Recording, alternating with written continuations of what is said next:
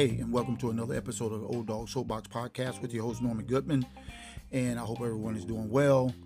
And uh, on today's episode, what I want to do is I want to go over the petrochemical industry a little bit. Um, my curiosity in that wasn't until um, you know later today, earlier when I was reading in my book of the world, the world order, our secret rulers, a study of the hegemony of parasitism by Eustace Mullins. Now, you've heard me say before where I, where I felt and still believe that the climate crisis is a hoax. Climate change happens every has happened every day. The earth has been around for billions of years. Nobody really knows how long. Some say 6 billion, some say 4.5 billion. No one really knows how long the earth has been around. But what we do understand is that climate change is normal. Now, the climate crisis is something that's manufactured by a small group of uh, international bankers, people that control the Council on Foreign Relations, Trilateral Commission, the World Economic Forum. Uh, the international bankers control every aspect of our lives, all media, everything. There's no part that they don't control. Our medical industries, the whole nine yards. So as I'm reading here, you know, in my mind, I'm always talking about how the EVs and and the chemtrails with the geoengineering, all of this stuff is designed to really uh, trip us up and destroy and control us. So as I'm reading in my book, you know, I come across this part in chapter seven, and it talks about this construction company. It's, it's two of them basically, but constructed. This company is called Bechtel, and uh, Eisenhower talked about it as he a little bit. Well, he recognized some things as he was leaving office. And the author writes when uh, President Eisenhower concluded his term, he warned the nation in a party message about the rapid growth of the military industrial complex. The American people did not know what he was talking about. As a military as a military man, Eisenhower had seen firsthand the growing political and economic power of two giant construction firms, Brown and Roots of Houston, Texas, and Bechtel Group of San Francisco. Brown and Root put uh, its man in the White House, Lyndon Baines Johnson, and Bechtel Group has put its own man in the White House, Ronald Reagan, whose presidential campaign in 1980 was run by George Pratt Pratt Shultz, president of Bechtel, and Caspar Weinberger, vice president of general counsel of Bechtel. They were appointed secretary of the state and secretary of defense. Now, my curiosity then, as I looked at it, I had never heard of these two uh, construction companies at all. So my curi- curiosity was raised. I was like, well, what's the deal with why would a whole chapter be devoted to Bechtel, Bechtel, a construction company? Um, so the author is here saying in the Times writes in uh, July 12, 1982, uh, it wrote uh, Jabal. Now, Jabal, I had no idea what Jabal was, but I found out by Googling it, it's in Saudi Arabia. It's called Al Jebel if I'm uh, saying it correctly, J U B L I A. I mean, I, uh, J U B A I L. Um, and it talks about how Bechtel has spent $35 billion and plans to spend $100 billion more. Bechtel's original contract had been for a mere, a modest $9 billion. Now, Jabal is described as laying 324 miles northeast of Saudi Arabian capital with 100 plus temperatures most of the year a desolate area of salt flats washed by the Persian Gulf. 16,000 Bechtel employees live on the site of three bedroom ranch houses built for uh, $300,000 each. Directing the uh, activities of 39,000 construction workers, the Times says the infant city could wind up being an enormous, expensive ghost town as marching dunes are expected to cover it by the year 2000. Well, let me explain to you. When I looked it up, it is not covered by dunes. It is a bustling little town of almost 300,000 people and happen to have actually it's the largest industrial city on the planet and what his main job is is his main industry is is petrochemical is a petrochemical industry which it refines crude oils and natural gases.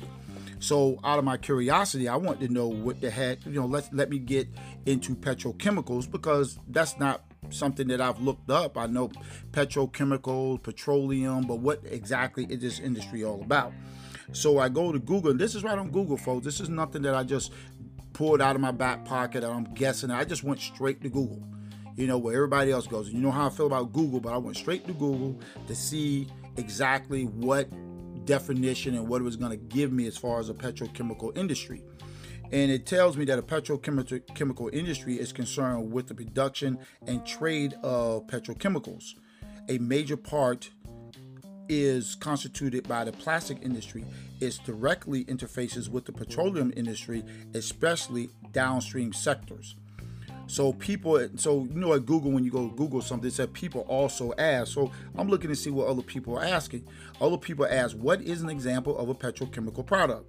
Petrochemical products include plastics, rubbers, resins, synthetic fibers, adhesives, dyes, detergents, pesticides, and uh, petroleum derivative paints and coatings. Well, we use these items every single day. We use all of it every day. Okay. So let me let me continue because I'm trying to I'm, I'm trying to come around and try to let you understand when when I say that the that the the the climate thing is a hoax. It's definitely a hoax. Okay. The other question people are asking: What does the petrochemistry industry do? A petrochemical uh, chemical industry mainly comprises of synthetic fibers, yarns, polymers, synthetic rubber, synthetic detergents, uh, intermediates, performance plastics, and plastic uh, processing uh, industries. It also said what people asking, what are the uh, petrochemicals used in the manufacturing of. Petrochemicals are used to manufacture thousands of different products that people use daily, including plastic, medicines, cosmetics, furniture, appliances, electronics, solar panels, panels, and wind turbines. Let me say that again solar panels and wind turbines. Now, that's a big thing in the Green New Deal. That's a big thing in sustainability. That's a big thing these people are talking about. But yet, these products are on uh, these products are manufactured with petroleum and gas in it. They're all refined. Let me go over here. Uh, what are other people talking about? Petroleum. What is uh, petrochemicals in simple words? The petrochemicals can be defined as a large group of uh, chemicals derived from natural gas and petroleum and further use for a variety of chemical processes or uh, purposes, which are extremely important in the modern society. Okay, these things, you know, they use things that this is used to make us comfortable. Every single thing that we have in that we use today, everything.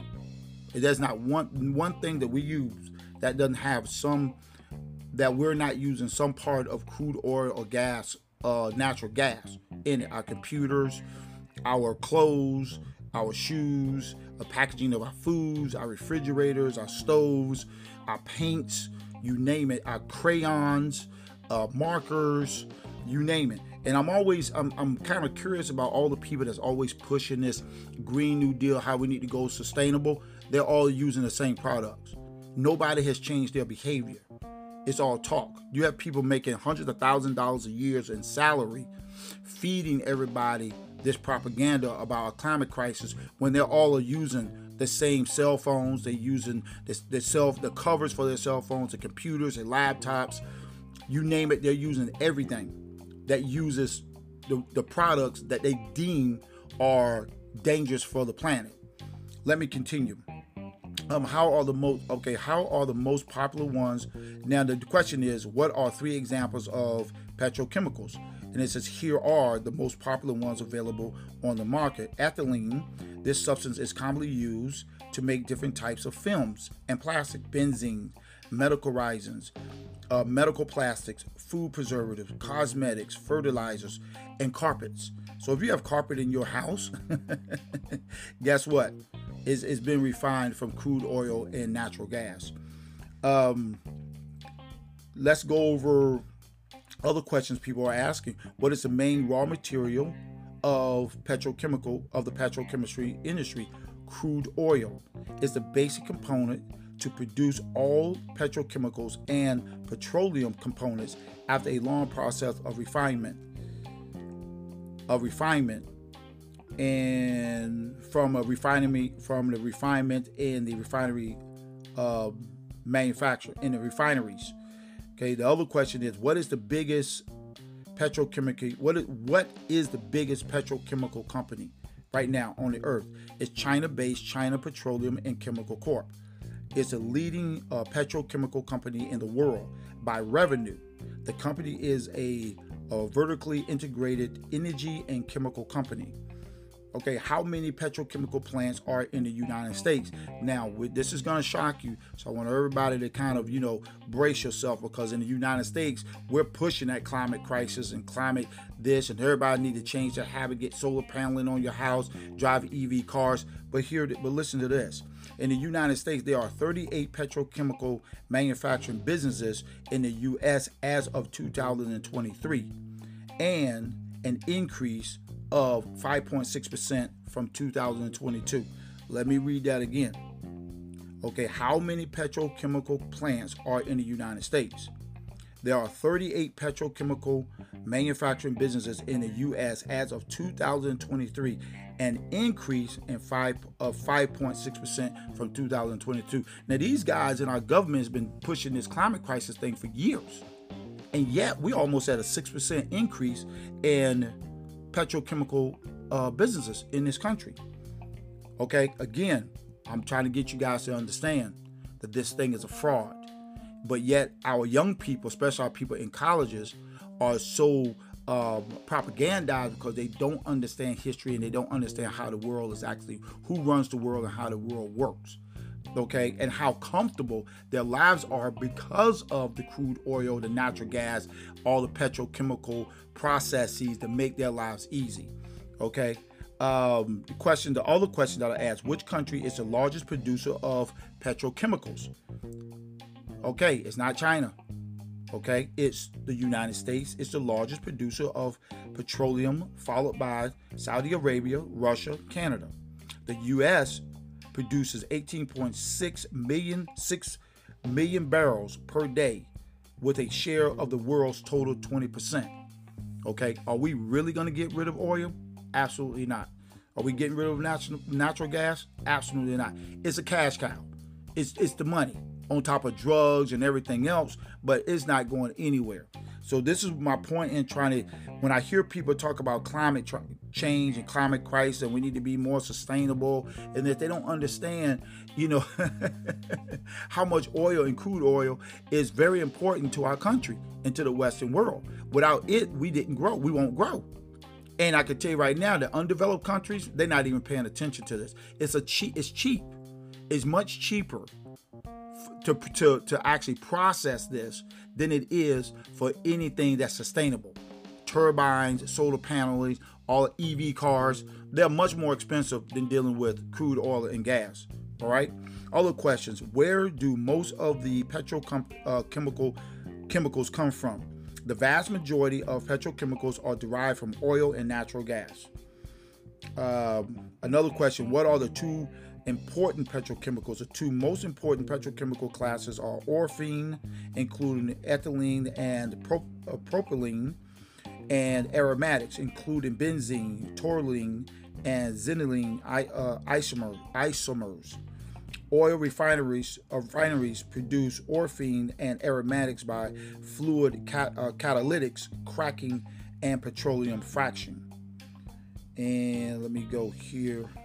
Well, okay. Uh, wet plastics are made from uh, petrochemicals, petrochemical feedstocks, uh, naphtha, and other oils refined refined from crude oils are used as feedstocks for petrochemical crackers that produce the basic building block for making plastics.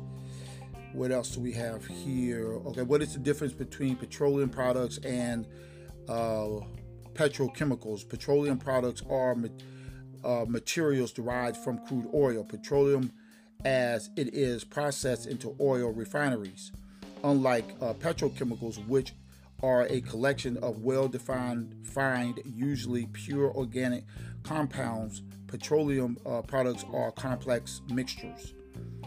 And what are we getting here?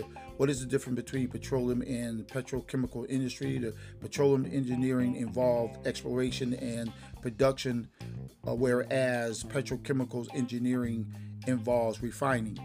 So what I'm doing is just going over some of these things. Here's some of these examples, some of the questions people are asking. Here's another one: Is gasoline a petrochemical? We know it is, but here's here's what uh, Google tell you. For example, of an example of petrochemical fuels are uh, liquefied petroleum gas (LPG), kerosene, diesel, gasoline, and jet fuel.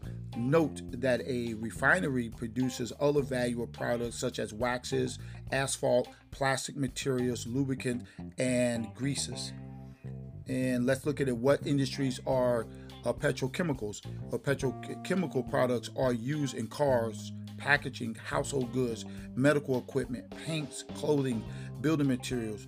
Uh, to name just a few of the common applications. Furthermore, the industry continues to innovate through new technologies and the ability to process different types of raw materials. This industry is not going anywhere, folks. It's not going anywhere. Okay, uh, the petrochemical petrochemical uh, chemical industry depends on uh, coal, gas, and petroleum. Those three items aren't going anywhere. Those three products aren't going anywhere. So anybody who has the idea of thinking that we're going to get rid of these three main products to go to some sustainable energy is fooling themselves, naive, or just flat out lying. Okay, and I feel bad for the young people because young people have have drank this Kool Aid by listening to Greta Thunberg with her six million followers. Okay, she everything about her is a contradiction, folks. Everything, the clothes that she wears, the shoes, the food she eats, everything, you know, is a contradiction, and we should not be paying attention to this. What is um, another question? Is what state have the most petrochemical plants? Is Southeast Texas. It's a home of the largest concentration of oil refineries and uh, petrochemical plants in the United States. Uh, there's oh check this out this is this is another one this this is to, i'm gonna probably end right here okay, and then move on. But here's something that's going to really blow your mind here. What is the future of a petrochemicals? Petrochemicals. Petrochemicals are rapidly becoming the largest driver of global oil consumptions. They are set to account for more than a third of the growth in oil demands to 2030 and nearly half to 2050, ahead of trucks, aviation, and shipping. Just to let you know. Okay, they expect for this to grow. So there's no stopping oil. There's no stopping uh, digging for oil. There's none of that's gonna happen. None of that's gonna happen. it's too many billions of dollars um, uh, wrapped up into this. It's too much money. It's too much money wrapped up into it. There's no way these guys are gonna get rid of this. Okay, I'm gonna throw one more thing at you. Okay, what? Where does the United States get uh, most of its oil? Okay, in 2021, Canada was the source of 51% of U.S. gross total petroleum imports and 61% of gross crude oil imports. Okay, the top five sources of the U.S. total petroleum, including crude oil, imported by percentage shares of total petroleum imports in 2021 were Canada at 51, Mexico at 8, Russia at 8%, Saudi Arabia at 5%, and Colombia at 2%. That's Canada, Canada at 51%, Mexico at 8%, Russia at 8%, Saudi Arabia at 5%, and Colombia at 2%. Okay, we're we're not going. Listen, we're not getting rid of any of this stuff. And of course, we do know that pharmaceuticals are made from uh, petrochemicals. We know that, right? Petrochemicals provide provide the chemicals chemicals building the chemical building block for most medical drugs. Nearly 99% of pharmaceutical feedstocks and reagents are derived in some way form uh, in some some way from petrochemicals. For example, aspirin has been manufactured from benzene, benzene products in uh, petroleum refining since the late 19th century. Do you honestly think the medical community is going to try to come up with a different way to poison you? Absolutely not. Everything in the medical com- uh, uh, community depends on um, depends on this industry. Everything about it. Everything. There's no way you're going to get rid of that. There's no way you're getting rid of the petrochemical industry. To, to get rid of that, you have to get rid of oil, you got to get rid of natural gas, you have to get rid of coal. That's not going to happen. So I, I, again, I, I just had to touch on this a little bit because you know when I hear people talk about EV cars, it makes no sense. And I've said it before. I know I'm being re- repetitive here. When people talk about the Green New Deal, or we need to be sustainable, or we need to find different ways for sustainable energy, that is ridiculous on its face. Because everybody who says it know better. We're not getting rid of that stuff, man. That is the that is the cash cow. What did Donald Trump say when he was in office and they were talking about why we were over in Syria? He said because of the oil. He wasn't supposed to say that. He said, Well, yeah, it's true that we're over there because of the oil. And of course we're over there because of the oil. No other way around it. Okay? So for all those people that's out there that believe there is a climate crisis, that believe in uh, geoengineering, the chemtrails, the glyphosate that's being sprayed, the, the metals that's being sprayed in the air to block the sun from heating the earth or whatever, or the knuckleheads and, and Davos talking about we need to get the zero uh, uh, CO2 by 2035 or 2050, whatever, you need to ignore these foods and you need to push back because, again, no CO2, the earth is dead. Everything on it. And these people are not playing with a full deck. So, again, the people that's telling us it's a climate crisis are the people who have not changed their behavior. Not at all. Nobody that was at Davos, nobody at the Council on Foreign Relations, Trilateral Commission, the World Economic Forum, the bankers, none of them have solar panels on their homes, guys. None of them are driving EV cars and none of them are eating bugs. and they're not recycling. They're not doing any of that. Okay, they're trying to convince the masses to do that so they can further control us. And all this is about is control. You know, I mean, this is an overused couple words that are overused new world order. Yeah, it's a conspiracy. Yeah, it's you know, everybody who thinks it's a conspiracy, hold like my wife would say, hold that. But again, do your own research. Dig. Dig, understand understand what's really going on on this planet and in this world, and then we have to fight back. Okay? CO2 is king. Crude oil is, is good. I have no problem with it. Okay, plastics, can we do things more responsible as human beings on this planet? Absolutely. Absolutely. We can stop dumping toxic metals and, and, and chemicals in our waters. We can stop putting bio waste in our forests and, and in our school grounds and in our waterway. We can remove fluoride from the water. We can get rid of um, all of this glyphosate and stop putting Roundup on our yards and, and spraying it on dandelion when we should be eating dandelion because it's a natural uh, diuretic for our body, help cleans our body out. Okay, yeah, we can do a whole lot of things differently. We can do less pollution. Sure, we can do a lot of things. We can stop cutting down our forestry and we can start growing hemp, which is a grass that's actually better for us and it's cheaper. Yeah, we can do a whole lot of things different as human beings to contribute to the health of the earth. But we only occupy 5% of the planet's surface of the planet, period. You know, so for me to believe that we're doing this much destruction when the rest of the world is simply saying we're not we're not getting rid of any of our crude oil, we're going to continue to use this stuff, bro, because why? We need it. It's cheap. You know, why would I get rid of it? So again, um, you know, to all those out there that think there's a climate crisis, and for all of us, all of us sane people that know it's not a climate crisis, we need to do our own research. Stop listening to the noise and the propaganda and the lies from uh, the people at Davos. And I mean, because they control the media, they control everything. Remember what I said before: whoever controls the media controls the social construct. They control everything you do. All right. So learn how to ignore the noise and again, start doing your own research and start digging. But anyway, um, I'm not going to hold you up any further. Don't forget to support the Old Dog Soapbox podcast with and go to that's maybe four dollars and ninety nine cents a month. That's a cup of coffee a month. That's it.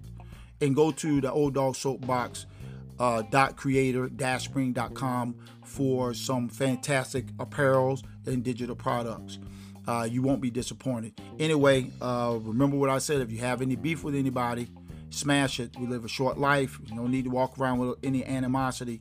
Learn how to listen to each other. I know it's hard for a lot of people to, to listen to each other, especially conservatives. They have a very difficult time in listening to someone with, not conservative, but progressives. They have a very difficult time. Progressives have a very difficult time in listening to conservatives and I need uh, and, and, and so we need to be patient with them and continue to under to uh, educate them. Okay, conservatives and um, and conservatives also learn how to listen also to progressive because both sides may have some valid points, even though most progressives are way off the deep end. but they may have some points also. So we just can't discount them as well and call them crazy. Uh, so anyway, um, again, see you on the next episode of the Old Dog Soapbox Podcast with your host Norman Goodman signing out.